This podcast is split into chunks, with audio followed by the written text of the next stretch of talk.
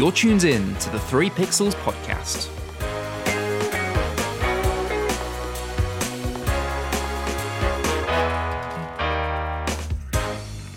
Hello and welcome back to the Three Pixels Podcast. We're here with another episode for your ears. We hope you're all doing well, and wouldn't be the Three Pixels Podcast if I didn't have my wonderful, inspiring co-hosts. I have Martin and Darby. Darby, how are you doing? I'm doing great, thank you. How are you doing? All good, all good. Martin? I'm I'm flattered that you've called us wonderful and inspiring, because you never say that to me. It's usually quite the opposite. And no, I never. I'm never harsh on you, Martin. Right. I'm let's never play harsh. Back some old clips. No, I mean, I'm I'm editing these, so I won't do that. There's no way that's happening. That, but in all truth, that's way too much effort. That's way too much effort. But in all truth, Ben, thank you for your kind words. And yeah, I feel great. Can't wait for this another edition of the podcast. Yeah, I mean, um, what what makes you what makes you say you're feeling so great? What anything any big happened recently? I couldn't tell you. I mean, oh, I don't know. Something about my football team, Liverpool, winning the league. There we go. There we go. I'm just happy to see it in my lifetime.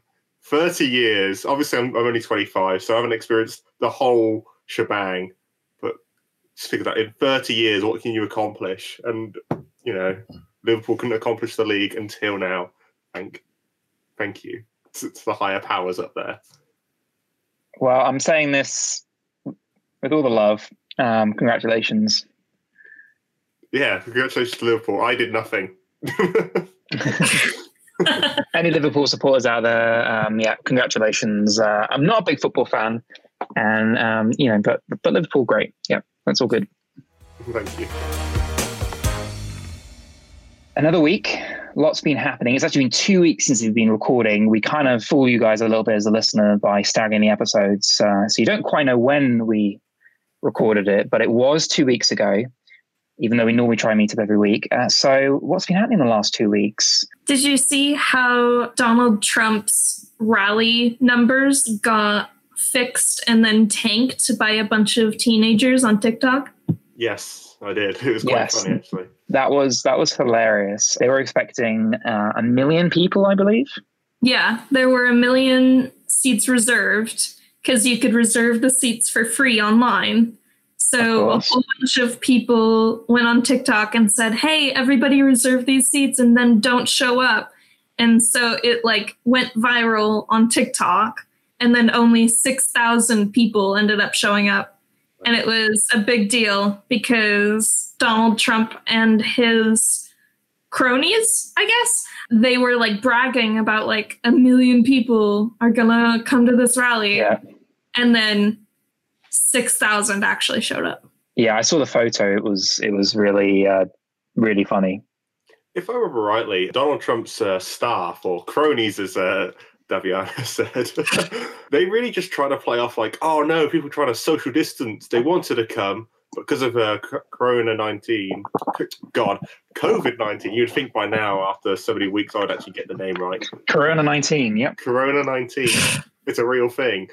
um, That they'll go, no, no, people were just worried about coming to Donald Trump's rally. You just think, no, that's not what happened. No, not at all, because I remember seeing on my TikTok, because I am a member of the youth on TikTok, I remember seeing on my TikTok people calling for these reservations. So absolutely not. Put it out on the internet and give it to the people, then they will definitely find a way to abuse it. And that's uh, an example right here. Something was said on B B C Radio two, actually. My mum was listening to it. And when I heard it, uh, I actually thought, yeah, it's quite right. When people think about young people, and people say they don't go out and vote as much in America, and also we see that at times in Britain as well. But it's funny when you actually get the youth involved, something interactive like this, how... Well, should we say how easy it is for them to make a change? I'm not here to say it was a great change or a bad change, because, you know, my political opinion doesn't matter. But it, I think it is amazing that when you can get youngsters involved, the, the power that they actually have over social, social media, and they can achieve a lot. Yeah.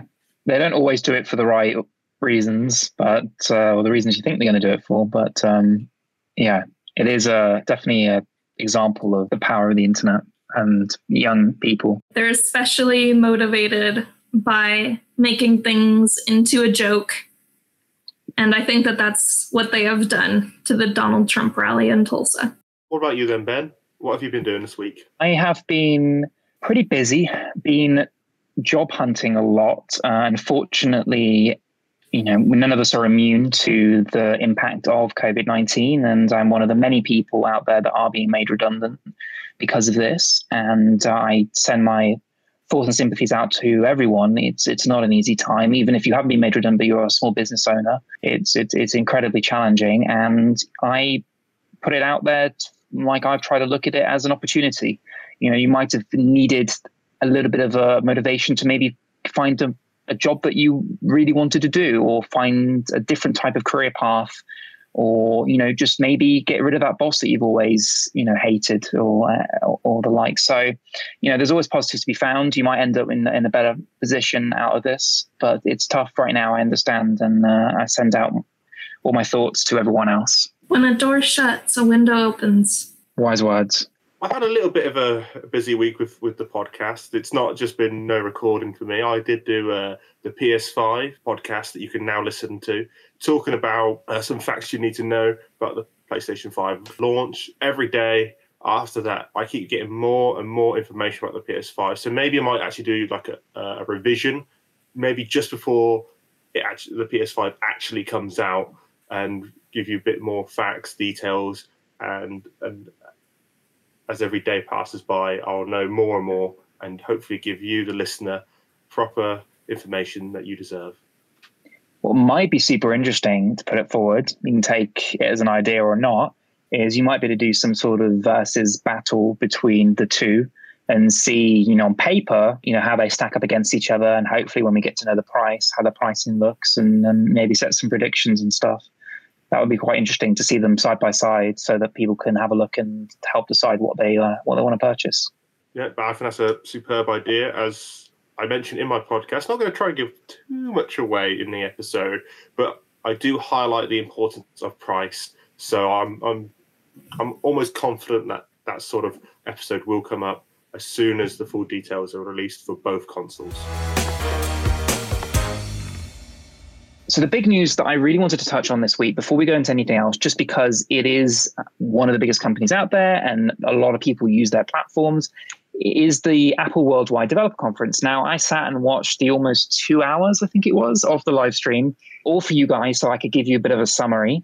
And the really interesting thing before we go into the details was I was very curious to see how a big company like Apple would handle a conference virtually, because, you know, there's no ability to have people in the audience and do it as they usually done, which they've done it for years and years. I mean, all the way back to the Steve Jobs years, they would always create a buzz with the audience, and they were known for creating really good events around their products and around their updates. So it was really interesting to see how they adapted it.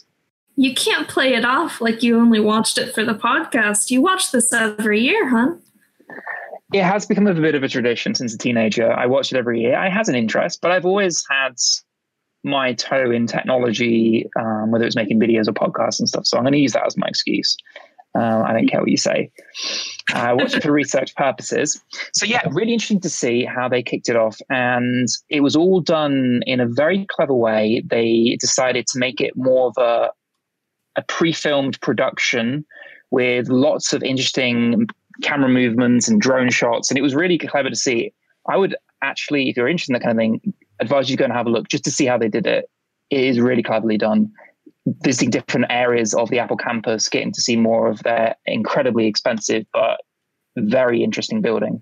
And the key opening bit from the conference wasn't actually Apple product or software related. It was actually related to something that we've talked about here on the podcast, and something that, of course, has been enormous in the news right now, the rise in uh, awareness about racial inequality. Apple are committing to providing one hundred million dollars to its new racial equity and justice initiative. Tim Cook even said himself how far the U S still needs to go to resolve a lot of these issues that are in our society.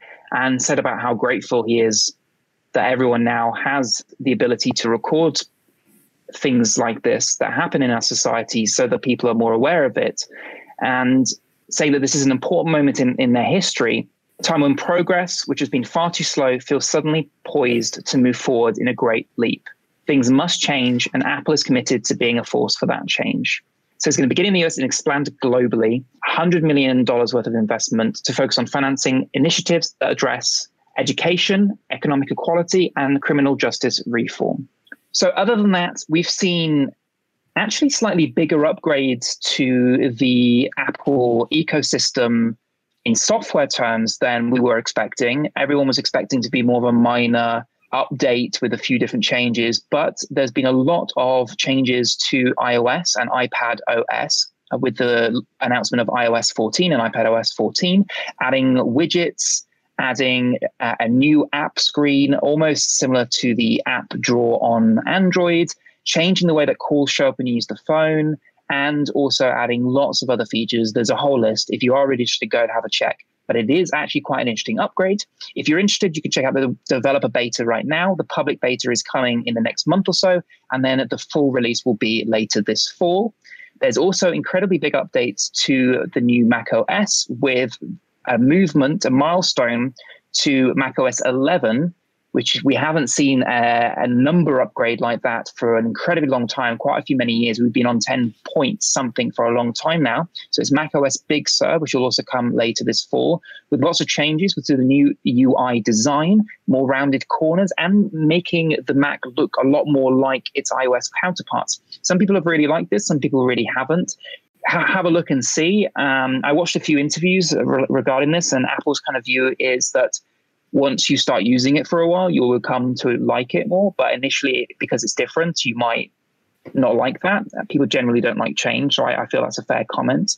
WatchOS getting an update as well. If you have an Apple Watch, to WatchOS seven, including some great features like sleep tracking and hand wash monitoring, making sure that you wash your hands for long enough to kill all the viruses that might be on there. It uses a clever technology inside the watch to know the motions that you're doing when hand washing, and then to listen out to match that. If there's any water or soap sounds, it will start a timer and count down and make sure that you're washing for long enough. And if you stop suddenly, then it can give you a little notification to say, hey, you should probably keep washing your hands. Obviously, if you hate that kind of thing, you can turn that off in the settings, but it is quite interesting to see features like this get added because of the times that we're in. I'll be honest, I probably won't use the sleep tracking feature because I don't particularly want Apple to know like how I'm sleeping. And I don't think that that's very useful information for myself either. But I think that the hand washing feature is such a creative and genius use of technology. And I'm so looking forward to it as someone who is like such a hand washing stickler.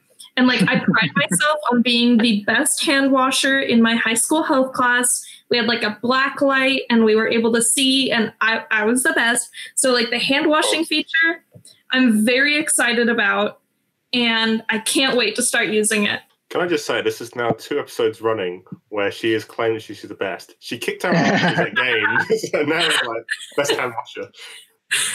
She's really wanting to be the best at everything. It, she, there is no competitiveness uh, with Darby at all, as you've noticed.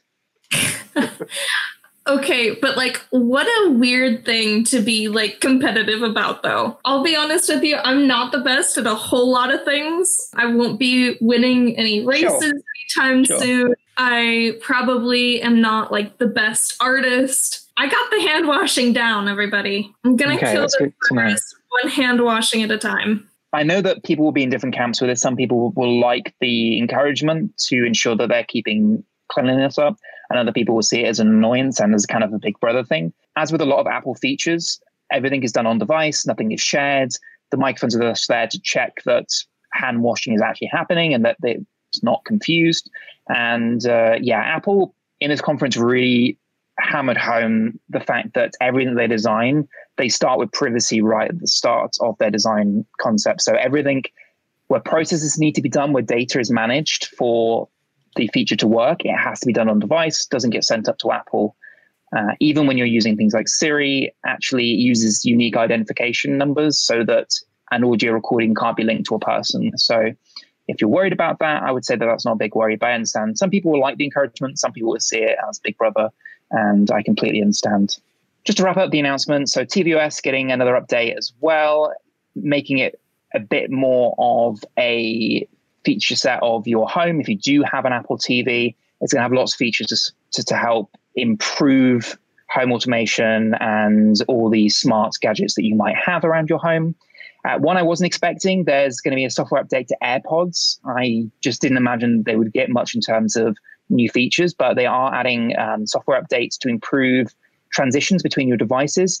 It will actually now use the gyroscope in the devices that you use, and it will monitor what device you're on so that as you put your iPad down with your AirPods and go over to your Mac, it automatically disconnects them from the iPad and, and connects them straight to your Mac. So it actually follows you as you go from device to device. And then if your phone starts ringing, it will quickly ping it straight over to the phone so you can pick them up on your AirPods, even if you're doing something on a Mac computer or, or a tablet. That's kind of cool. But the coolest thing is they've worked really hard on using similar technology, actually, that we talked about previously with the PlayStation four and its three D audio.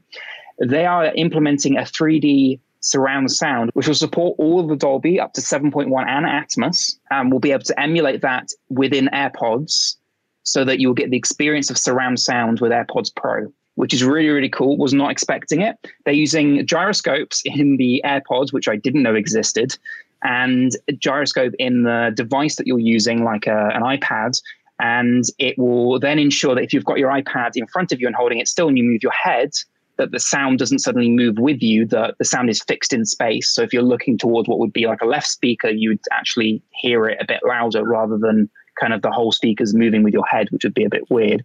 But if you're in a plane or on a train or, or a car, then if the tablet senses there's movement happening, it will then move that in space along with your position. So that's really, really cool. Was not expecting that. I'd be interested to see how that will work. And I'll be I'll be keen to check that out when it comes out. And then the final, the biggest announcement of the whole conference is that Apple will be moving to their own custom processors in Macs. So they're calling it Apple Silicon. They already make um, C P Us for their own iPhones, Apple Watches, and tablets. And they've managed to get performance unlike their com- competition. The iPhone's performance versus Android in, in processor speeds and everything has actually been incredibly fast, and they managed to do it with very low power consumption. So if they can implement that into the Mac, and they'll be able to get faster speeds than Intel is currently providing on the MacBook with using less power. So we should get longer battery life, which is really, really cool. And I'm really interested to see how that goes. So they are giving Intel the boot over the next couple of years, and will be implementing their own Apple Silicon into the MacBook, which I personally see this as a transition so that Macs will essentially become more and more like iPads and, and iPhones, and will start to feel more and more the same, because your native apps that developers make for mobile devices will be running on essentially the same hardware, but maybe slightly more powerful hardware that's in the Mac. So they'll translate really easily. And Apple are already showing that. Actually, all the Mac stuff they showed at the conference was running their own chip. So they're already there. So that's really, really cool. And that is essentially all it was from W W D C. And uh, yeah, that's been a quick roundup. I recently watched an interview with Tim Cook on my Sunday morning news show that I love, which I'm probably like the youngest person who watches it. He was talking about Apple's like tax avoidance, which I found so interesting to hear his perspective on it. And I'm not saying that he's right or wrong here, but what he was saying was that he views Apple as paying the taxes that they are required. And he doesn't think that it is wrong to avoid paying as much tax as a lot of people think that they should, because he thinks that they are using their money in other ways that benefit society. So he's kind of seeing it as like a societal tax, which I found so interesting. And I'm sure that I don't know if he genuinely believes that, or if that's just something that he had to say to like save face on a national news program. Mm-hmm. But I'd love to hear what you both think about that, because I've heard so much about these big corporations avoiding tax, and then a lot of people hate him for it. What do you think? I can see his point for sure. At least he's been honest about it. And a lot of like millionaires, what they usually do is they'll buy a piece of art or something like that. And let's say that they buy it for like ten grand, right, argument's sake. And they say, oh, I've been helping this unknown artist pursue his career. And they say that's their tax towards mm-hmm. them. And then someone mm-hmm. later down the line buys that art. And it just gets really murky waters through, like, where they say, oh, no, but we've been helping people out. And I can see what Tim Cook is saying when he says about his products are helping society. I actually think um, Apple are one of the best companies in the world, and I actually think they do a lot of good for society. And what Ben has just said about their conference, they always talk about privacy, but they also talk about changing people's lives for the better. I can see it his way. Maybe, you know, because I'm, I wouldn't say blinkered, but I have a very biased opinion about Apple and the people who are in charge of Apple. Like, I, I'm not saying they can't do any wrong, but what I am saying is I like Apple enough where I do believe a lot of what they're saying is quite honest and quite earnest. I have a lot more faith in Tim Cook as a leader than I have in any of the leaders that I've seen of most of the countries out there recently. You know, you give the money to the taxpayer, but often they're not even doing the right thing with it. You know, they're not even being ethical with it and using it in all the wrong places. So that's fair. Apple have actually done a lot. They have done a lot of projects. They've done a lot for environmental projects. They have actually built robots that can take apart iPhones and separate them to all the different materials so they can be recycled better. They spent money on important causes when they arise, like supporting Black communities right now during this time. They're always the first one to stand up and say that they're going to do something and actually follow through and do it. So these days, you know, as I say, tax money isn't always used in the best places, and maybe they're do actually doing better value for money with, with it than we would have had otherwise. Who knows? I was just going to say as well, with Tim Cook, I know he does a lot of charitable work. I think he's always doing stuff like uh, suicide prevention. And also recently with um, L G B T, uh, mm-hmm. about people being more accepting of their body and being more happy to, to come out and be who they who they are. And someone like Tim Cook, who, you know, tries to bring the best out of everyone, no matter how they feel, he always wants them to feel great. And that's how I see what Tim Cook does, especially with mm-hmm. Apple as a whole. They always want to make people happy, as well as they always think of the customer and consumer first, more than... more than the money. Well, that's how I perceive it anyway. What's going on with the whole Donald Trump Twitter fact-checking situation?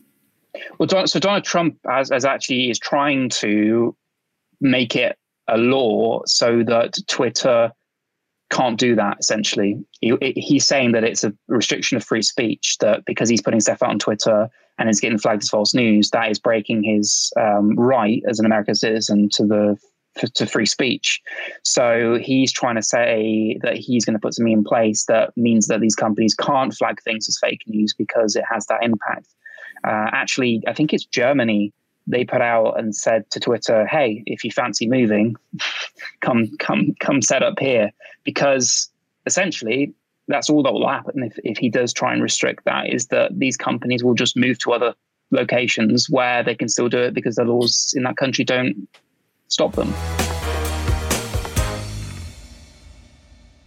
Talking about social media, Coca-Cola has joined the Facebook boycott with a pause on all social media advertising starting July first. Honda and Hershey's Chocolate also part of the growing backlash against Facebook and other platforms. This all started because of some of Facebook's practices that were highlighted from organizations like the Stop Hate for Profit campaign. It was found out that Facebook were essentially promoting sources of news which were run by white nationalist organizations, named Breitbart News as a trusted news source, and made the Daily Caller a fact checker, despite both publications having records of working with known white nationalists. They seemingly turned a blind eye for it, and as people are claiming, like the Stop Hate for Profit site claims, they've been doing this in the name of revenue. So lots of companies, Unilever, Verizon, Coca-Cola, Honda, and Hershey's have all stood up and said that they're not going to advertise on Facebook for a whole month because of this. Anybody who is shocked by Facebook continuing to put profits ahead of moral decency in terms of advertising just hasn't been paying attention, because this is, you would have thought that they would have learned from their last huge scandal back in twenty sixteen over the election Russian, yep. uh, the uh, Cambridge Analytica. Cambridge Analytica whole debacle. You would have thought that they would have like cleaned house and figured their stuff out, and they continuously put their foot in it, don't they? Yeah, I mean, we talked about, you know, leaders, you know, Tim Cook and that, and Mark Zuckerberg gives me totally other vibes. I feel that he, and, you know, I'm, I'm, this is my personal opinion, not the view of the podcast, but I think he's comes across as a little bit of a slimy character, that he doesn't really care too much about people's privacy, about what is right, and that they only seem to do things when everyone over, when everyone reacts and the news can't stop talking about it. They seem to be reactionary and not proactive about doing things that are actually really quite important. And it's it's sad to see. I know that they make a lot of money and their whole business model is around advertising and, and supporting companies get their message out there, but it can't be at the detriment to spreading fake news or spreading hateful news. Oh my God, they must make so much money. I mean, I've counted before how many like actual genuine Facebook posts from my hat, from my friends I have in between ads. And it's usually I have two or three, sometimes four genuine posts between ads. It gets to the point where it's like, I see the same ads all the time about the same products. And there's just so many of them that it clouds up my entire news feed, and it's ridiculous. Mm-hmm. ninety-nine percent of Facebook's seventy billion revenue is made from advertising. So they're heavily reliant on advertising. And it seems to be that although they absolutely could do something about this or could have done something about this a long time ago, they actively choose not to. Now, I just want to say for clarification that Facebook have made changes or are making changes regarding this. But as I said, it seems a bit reactionary, not very proactive. And Mark Zuckerberg has said that it's important that they do make some changes ahead of the elections coming up, not directly referencing what has been going on with the boycotting, but it seems to be related to that, that they've suddenly piped up and are going to be making some changes. We'll, we're yet to see the results of those changes. I feel like this is just a rerun, to be honest, when we talk about Facebook. There's always something with Facebook. I yeah. feel like we have made a, a handful of things talk about Facebook and breach of security and, and all that. And Ben has summed it up perfectly. They have to, they always react to something when they, they have bad publicity. And all of a sudden they're like on the back burner, on the back foot. It's a never-ending loop of the same talk about Facebook. You never hear them say, wow, what great um, security and great personal data protection Facebook have, or mm-hmm. how great they are at um, avoiding controversies and aligning themselves with evil groups, I should say. Mm-hmm. I don't understand where Facebook and Mark Zuckerberg really stand anymore, because originally their core feature was to get in touch with friends and no strings attached. That was it. You know, you could talk to people across the world, all that sort of thing. Uh-huh. And now it's changed very corporate-faced and very, like, we want to know everything you're doing. Definitely. I, as I said, they could do a lot better. And I think there will be a time that people would have had enough of that. We're already seeing a shift. The younger generation aren't using Facebook anymore, and it's the older generation using. And as the younger generation get older, that change could continue to happen, and Facebook could see a drop-off in users. I mean, it's hard to imagine because of how big and powerful they essentially are, but I think there is change going on, and these companies can fall just as quickly as they rose. And if they don't get their act together, it already seems they, that they seem a bit desperate to stay on top of everything when they acquired Instagram. I mean, they tried to acquire Snapchat for such a long time and then decided they'd add a similar feature into Instagram instead.